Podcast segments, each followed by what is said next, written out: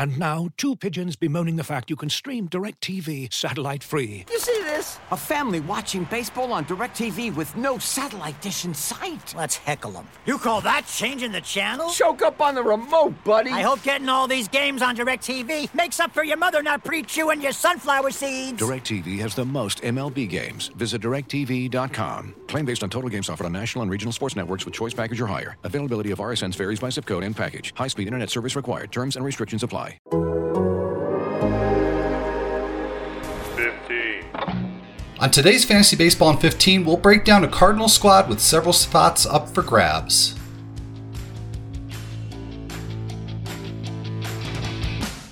like death and taxes. Dodger's been a Dodger. I have not had uh, three cold Uh, brews yet. It works great in a fantasy league. I'm just glad I am not at the dentist. Fantasy Baseball in 15 on The Athletic.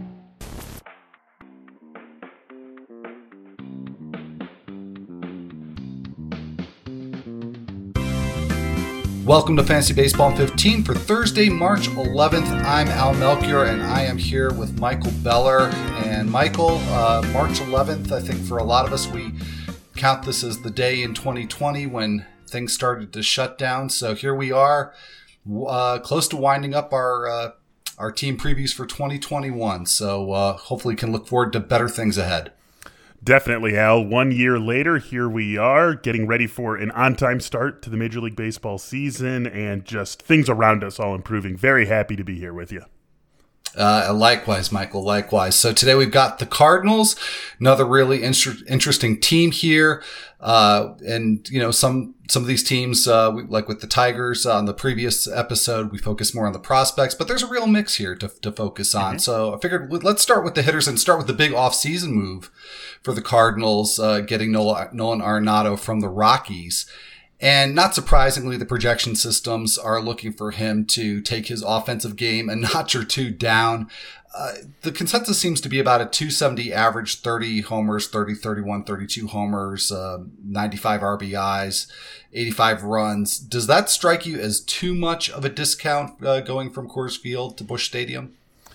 Uh, maybe a little bit, but I think it's in line with you know realistic projections and realistic expectations is probably the better word to use for what we should have for Nolan Arenado this season. I would bet a little bit on the over there. I think that uh, the the projections are are maybe missing a little bit just how good of a player he is and what the foundational skills for Nolan Arenado are, regardless of where he is playing his home games.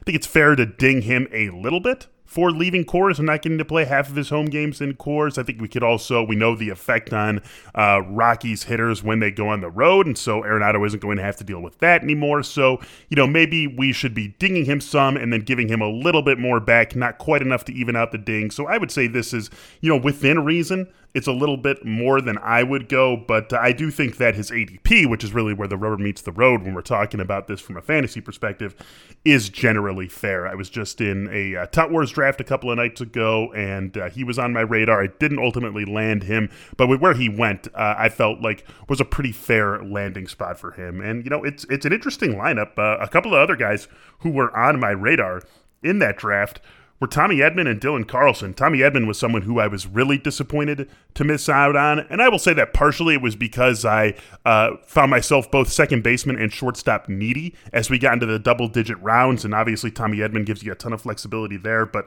he's an interesting player. He's going to get to play every day for the Cardinals, and then Dylan Carlson, I think you know we should be uh, pretty optimistic about going into this 2021 season, what uh, projects to be his first full year in the majors. So how have you been treating those two guys? How do you uh, gauge what we're going to see from these two in 2021?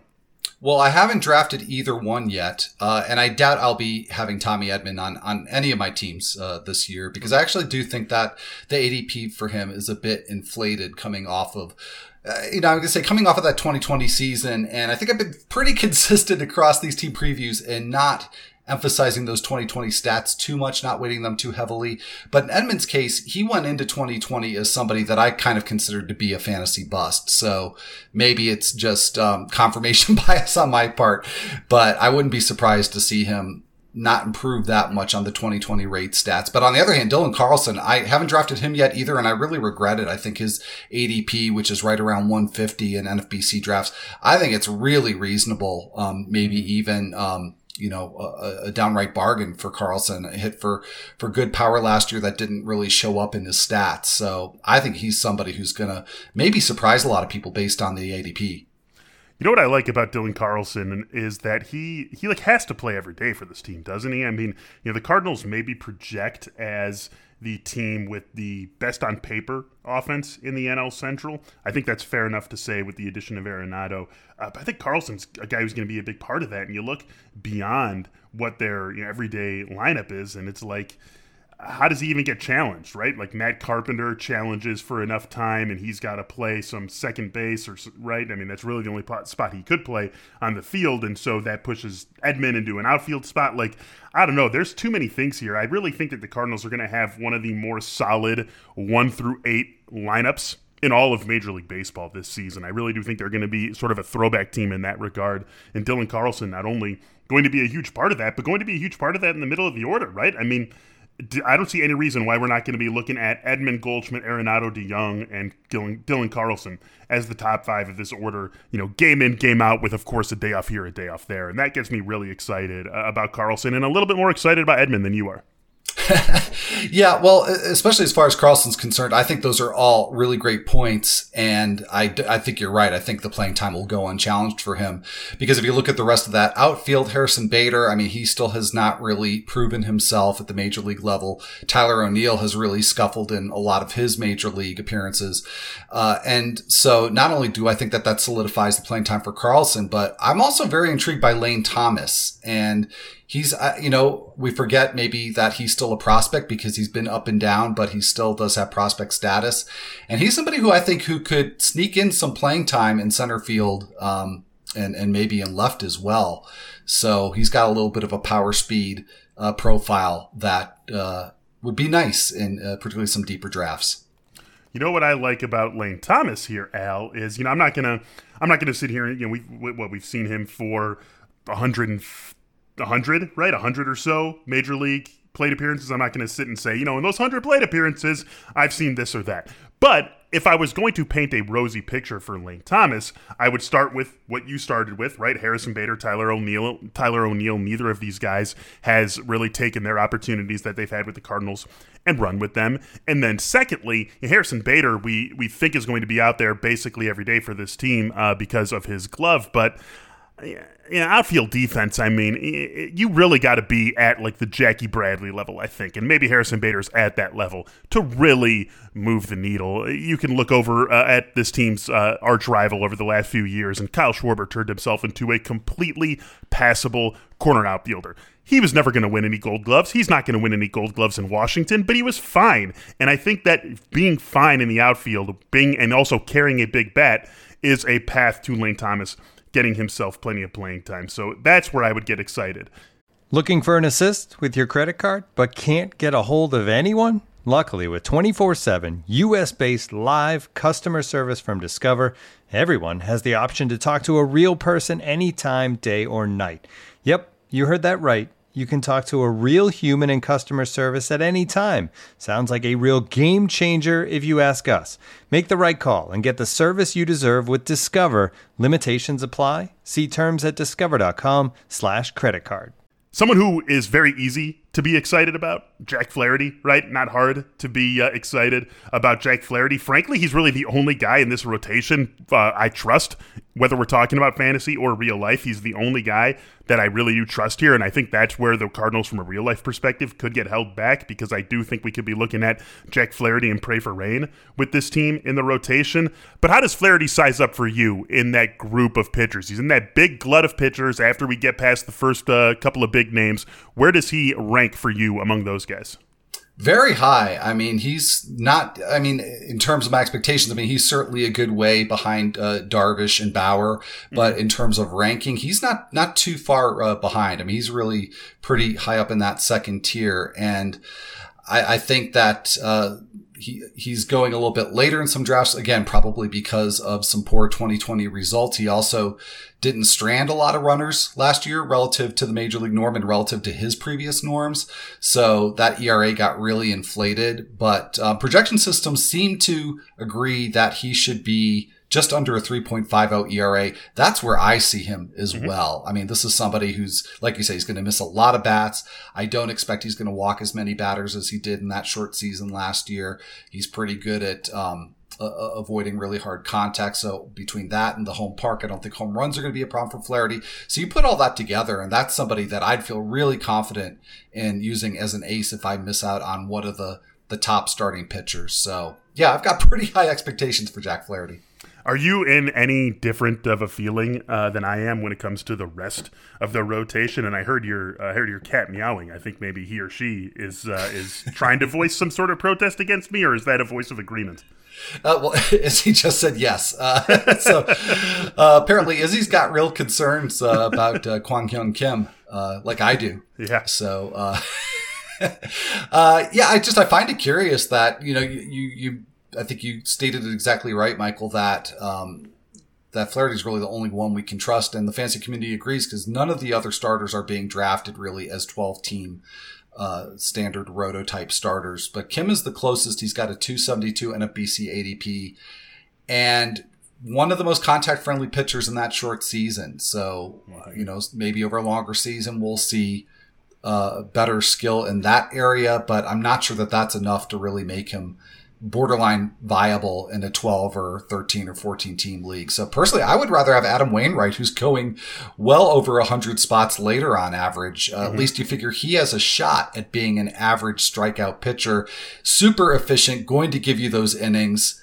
Um, you know, he's the boring kind of pitcher that I don't mind uh, adding late, uh, particularly if I've drafted some riskier pitchers ahead of him if it's an either or situation, I'm with you, but I think it's pretty easy to put the rest of the Cardinals pitchers off the board entirely for me. Adam Wainwright went very late in that Tout Wars draft I was in on Tuesday night, and uh, it, it, was a fine pick. I don't think it was a crazy pick, and I think he can definitely return value on that sort of draft slot, but we're talking that or nothing, of course, with him. And yeah, maybe I could try to get myself interested in Carlos Martinez. But again, I mean, you know, what are our realistic expectations for him? Can he stay healthy? How many innings is he really going to be able to throw this season, even if he does get a rotation spot? I mean, there's just there are so many question marks with him and at the stage of the draft where you would take him, you're totally fine with those question marks because you can easily cut him after a couple weeks. It's not like it really cost you anything. But it just all brings us back to the point that I think pitching is going to be an issue for this team this season. Oh, it certainly is. It really stands out when you look at the roster as a whole. And the one thing I can say from a real baseball perspective, that will certainly, you know, bleed over into the fantasy impact mm-hmm. is that once again, it looks like they should have a very deep bullpen. I mean, they've really had a good, good deep bullpen for a few years. And now they've got the return of Jordan Hicks, who is hitting triple digits again. So that's pretty enticing to me. Yeah. and, uh, I'm, I'm coming around on, on him because so far I've really avoided this Cardinals closer situation because there's just so many potential candidates. Now with Alex Reyes officially out of the running as a starter, he'll be in that mix. Andrew Miller's always there. Giovanni Gallegos has entered that fray in the last year or two. But I think out of all of them, because Hicks does have that experience and incredible ceiling and these great, you know, reports so far in, in spring training. I have to think that if he's not the closer early on, uh, he will be eventually.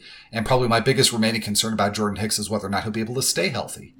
I mean, if you're Mike Shildt, you have to give him the opportunity to run with this job, don't you? I mean, you absolutely have to because if he can, if he runs away with this job and he locks up the ninth or he locks up the you know biggest leverage role, then the bullpen could fall together very nicely for you with Alex Reyes out there with Giovanni Gallegos. He's been a serviceable guy for them. You know, you're not asking Andrew Miller to be too much at that point. Uh, you're asking him to be your highest leverage lefty, but you're not asking him to go get huge outs every single time that you trot him out there. I, it really really does come together best with Jordan Hicks as the dedicated closer of this team. And so that's what gives me confidence in him, in addition to the stuff. The stuff obviously speaks for itself. But on top of that, I just feel like Mike Shildt just has to at least see if Jordan Hicks can stay healthy, lock down the role, and let the bullpen bullpen fall, fall into place leading up to him. And uh, I do think you're right in the fact that this is going to be a team that leans on its bullpen quite heavily.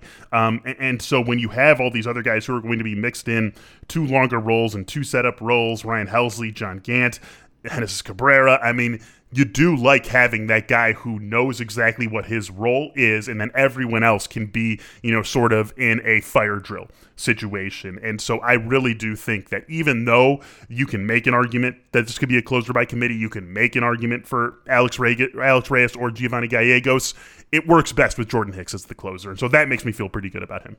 Yeah, I think this is just a situation with, regardless of what we hear from reports, that we can make that leap of faith and think that Jordan Hicks is going to wind up with the bulk of the saves. Uh, again, assuming that he he remains healthy. So uh, I think that's going to be a wrap then on the St. Louis Cardinals for this episode of Fantasy Baseball in 15. If you're enjoying this podcast on a platform that allows you to leave a rating and a review, we do appreciate it when you take the time to do that. And also be sure to fill out our listener survey. Just click on the link provided in the show notes. And for Michael Beller, I'm Al Melchior, and we'll be right back here on Friday.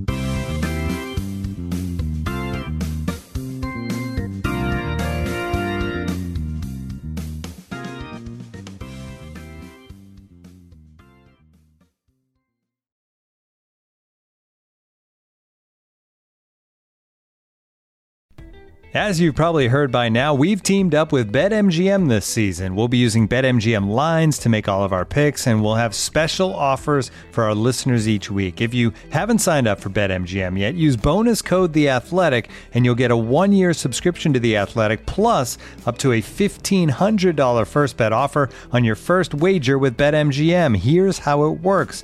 Download the BetMGM app and sign up using bonus code The Athletic. Make your first deposit of at least $10.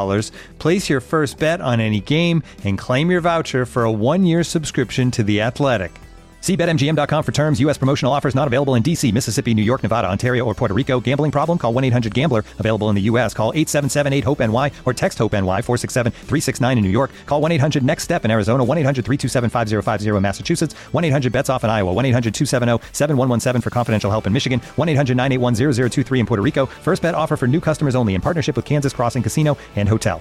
Don't forget, if you haven't signed up for BetMGM yet, use bonus code The Athletic, and you'll get a one-year subscription to The Athletic, plus up to a $1,500 first bet offer on your first wager.